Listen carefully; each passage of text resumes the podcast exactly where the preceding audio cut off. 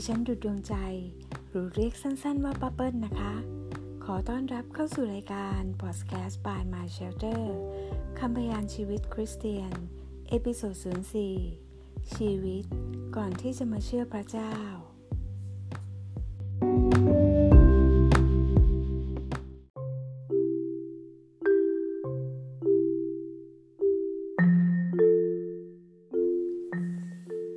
ระยะเวลาช่วงที่ลูกอยู่ในห้องผ่าตัดเนี่ยห้าชั่วโมงครึ่งเนี่ยเป็นระยะเวลาที่ที่คนที่เป็นแม่ทรมานใจมากนะคะหลังจากที่ลูกผ่าตัดออกมาแล้วลูกชายของดิฉันน่ะก็ต้องอยู่ในห้อง ไอ ซี ยู ที่เป็นห้อง ไอ ซี ยู สำหรับเด็กนะคะ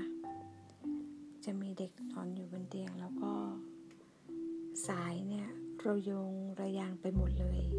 นะคะแล้วก็จะมีเครื่องที่คอยตรวจเช็คที่ที่ประจรนะคะที่ปลายนิ้วมือคือคือเป็นภาพที่ก็ยังจำติดตานะคะที่อยากจะเล่าก็คือลูกชายของดิฉันนะได้รับการผ่าตัดตรงบริเวณคอใช่ไหมคะเพราะฉะนั้นเนี่ยค่ะหลังจากที่ผ่าตัดเสร็จแล้วลูกจะลืมการกลืนนะคะดิฉันจะพูดช้าๆอีกครั้งหนึ่งหลังจากที่ผ่าตัดที่คอลูกชายของดิฉันจะลืมการกลืนค่ะอันนี้เป็นคำที่เป็นคำที่หมอบอกมานะคะ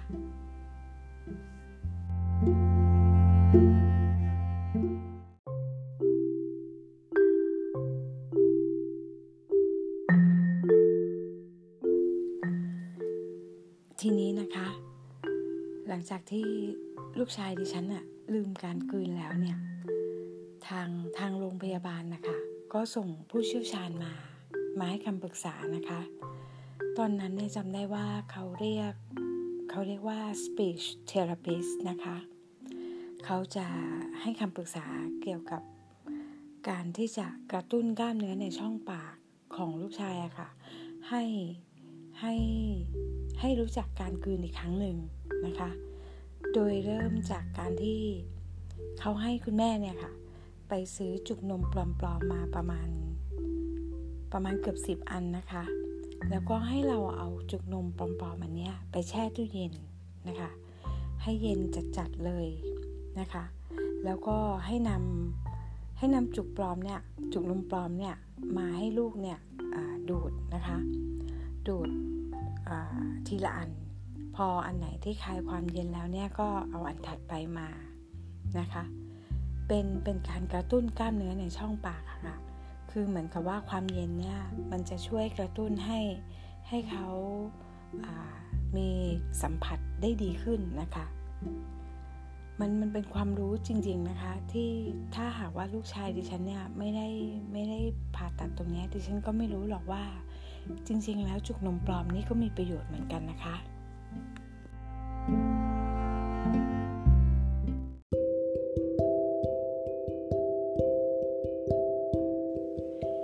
โอเคนอกจากการใช้จุกนมปลอมๆที่เอาไปแช่ตู้เย็นแล้วนะคะแล้วก็เอามาให้ลูกดูดแล้วเนี่ยข้อมูลสำคัญอีกจุดหนึ่งที่ดิฉันจำได้ก็คือว่าช่วงนั้นน่ะดิฉันน่ะจะหอมแก้มลูกบ่อยมากนะคะหอมแก้มลูกซ้ายหอมแก้มลูกขวาแบบหอมแบบหอมแบบโดยความที่เรารักลูกไงคะแต่เราไม่รู้หรอกนะคะว่าอันนั้นน่ะเป็นสิ่งที่เป็นการกระตุ้นกล้ามเนื้อช่องปากเขาได้อย่างดีดีมากๆเลยคือคือพยาบาล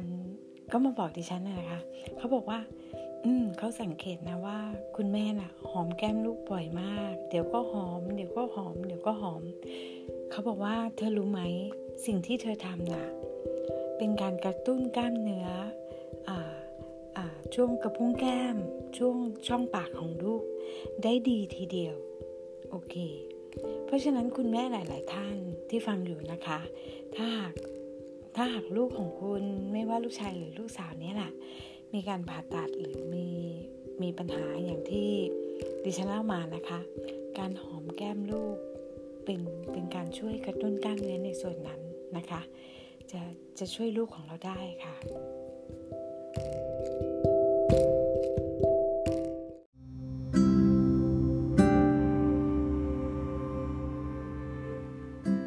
โอเคหลายคนอาจจะนึกไม่ออกนะคะว่าอืมการผ่าตัดของลูกชายดิฉันเนี่ยแผลเนี่ยมันใหญ่แค่ไหนกว้างแค่ไหนยาวแค่ไหนเออเอาง่ายๆเลยนะคะแผลของเขาเนี่ยอยู่บริเวณคอนะคะยาวประมาณสามนิ้วนะคะความยาวประมาณสามนิ้วเนี่ยเคยมีคนบอกว่ามันมันยาวเท่ากับเวลาที่แผลที่คลอดลูกอะค่ะโอเคนะคะแผลที่คลอดลูกเลยนะคะแต่ขอบคุณพระเจ้าค่ะแผลที่คุณหมอทำให้ที่คุณหมอโจเซฟกับคุณหมอแคทเธอรีนทำให้เนี่ยแผลนี้เนียบมากการเย็บต่างๆเนียบมากเป็นเป็นเป็นแผลที่ที่ที่เรียบแล้วก็สวยงามมากนะคะ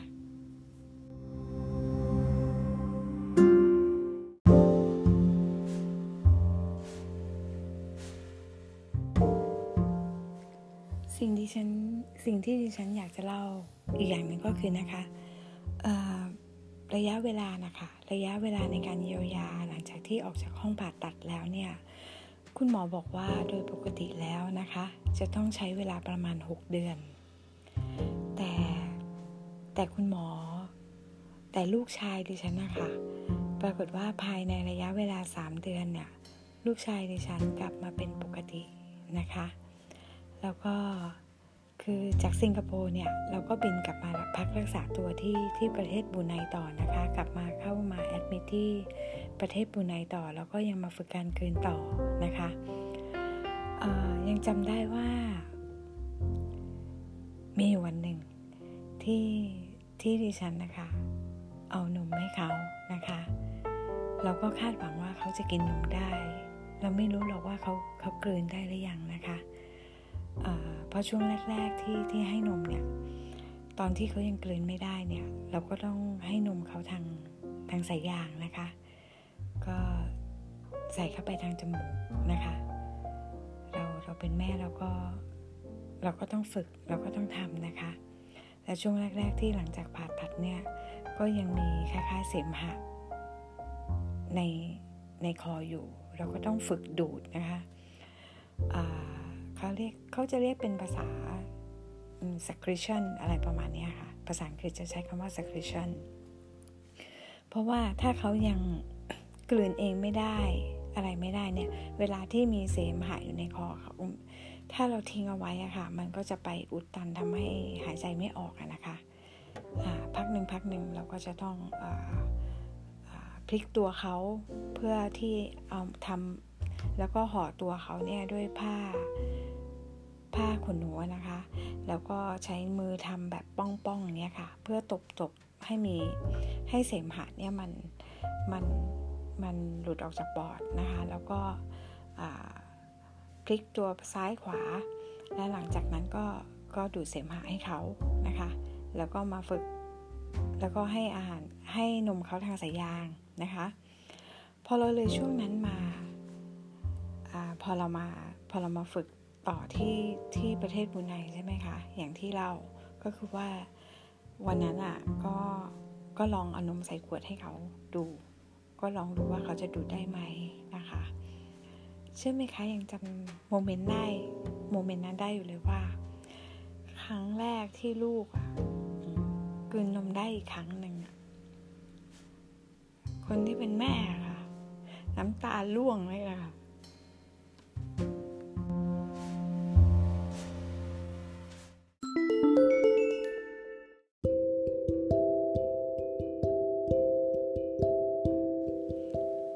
ข้อคิดดีๆที่มีประโยชน์ในวันนี้นะคะดิฉันหวังว่าผู้ฟังทุกท่านจะรู้แล้วนะคะว่าการใช้จุกนมปลอมเนี่ยมีประโยชน์ยังไงอาจจะเป็นประโยชน์กับใครบางคนที่ลูกของคุณนะคะกำลังต้องต้องฝึกพูดหรือฝึกการใช้กล้ามเนื้อใหม่หลังจากที่เขาลืมการกลืนนะคะแล้วก็คิดอีกข้อหนึ่งก็คือนอกจากนอกจากเวลาที่เราหอมลูกแล้วเนี่ย ลูกจะได้รับความรักแล้วเนี่ยก็ยังเป็นการกระตุ้นกล้ามเนื้อที่เป็นส่วนที่เป็นแก้มของเขาเป็นช่องปากของเขาช่วยเขาได้นะคะ